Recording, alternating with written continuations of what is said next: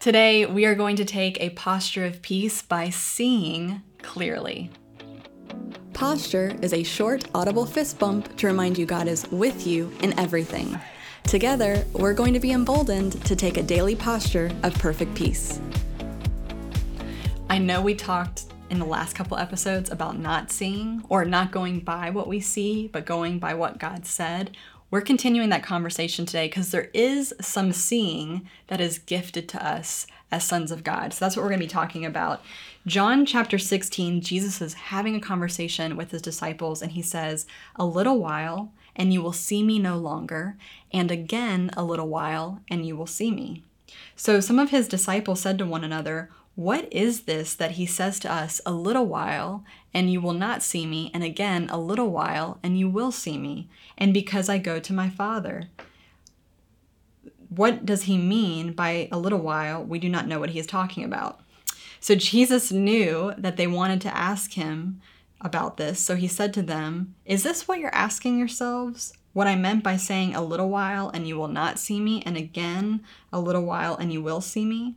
Truly, truly, I say to you, you will weep and lament, but the world will rejoice. You will be sorrowful, but your sorrow will turn into joy. When a woman is giving birth, she has sorrow because her hour has come, but when she has delivered the baby, she no longer remembers the anguish for the joy that a human being has been born into the world. So also you will sorrow now but I will see you again, and your hearts will rejoice, and no one will take that joy from you. In that day, you will ask nothing of me. Truly, truly, I say to you, whatever you ask of the Father in my name, he will give it to you. Until now, you have asked nothing in my name. Ask, and you will receive, that your joy may be full. And then we're going to bounce down into verse 33, a scripture many of us know very well here in the posture community. Jesus says, I have said these things to you that in me you may have peace. In the world you will have tribulation, but take heart, I have overcome the world. I love that scripture and promise. I love this conversation that Jesus has with his disciples. I'm actually captivated by it and by that turning your sorrow into joy piece. You know, there's so much here, but Jesus is giving them a heads up about what is going to take place through his death. And he says, You won't see me, and then you will see me. I'm sure you caught that because it was said several times. But this is not just a matter of you're not going to see me because I'm dying, and then you will see me because I'm coming back. He's actually telling them something much greater. Jesus is saying here, when I come back, you are going to really see me. You're going to wake up to something. You are going to become aware of who I am and what I have done. And you are going to know about, you are going to experience our inseparable union. Jesus is saying, I am going to be to you who I have always been, but you're going to recognize me. And in recognizing me, you're going to recognize yourself. You're going to become aware that you are a new creation, that you are a son of God. Now, this redemptive power that Jesus demonstrates through his death and resurrection, this power that conquered the death, hell, and the grave, this authority that turns sorrow into joy, it lives in you and it lives in me because he lives in us. Just as we talked about in last week's episode in John 14, Jesus is setting a new expectation here. Through his finished work, he is modeling the new norm.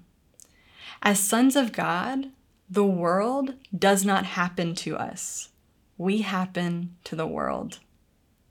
Now, in Romans 8, it speaks about this. It speaks about living the life as sons of God, living from the Spirit. And I'm just going to read a, a, portion of this, but in um, verse 18, it says, I, this is, Paul wrote this to the Romans, says, I, I consider that the sufferings of this present time are not worth comparing with the glory that is to be revealed to us. For the creation waits with eager longing for the revealing of the sons of God, that's you and me. For the creation was subjected to futility, not willingly, but because of him who subjected it, in hope that the creation itself will be set free from its bondage of decay and brought into freedom and glory of the children of God. Creation, this world, is longing for the glory in us to be revealed. Through our circumstances, good, bad, or ugly, we are entering into every aspect of creation and being Jesus' victory on display. This is the life of an overcomer. Remember Colossians 2:10 says we have been brought to fullness. So in every circumstance, fullness is your starting point. This is very key. You are not starting from scratch. You're not starting again. You're not finishing what Jesus started because what he did was a finished work. You can't add or take away from what Jesus did. What we are doing as sons of God is we are saying yes to the invitation to live a life rested in his finished work. And we're living it out in every season and in every circumstance that we face. And we're doing this by choosing what he said, not necessarily what we see. But when we choose what he said, we do see something we see things differently. We see them accurately. We see who Jesus is, we see who God is, and we see who we are becoming in Him.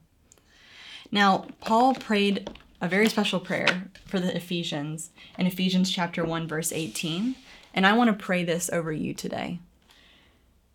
He prayed for new eyes for them. He says, I pray that the eyes of your heart may be enlightened in order that you may know the hope to which he has called you, the riches of his glorious inheritance in his holy people, and his incomparably great power for us who believe.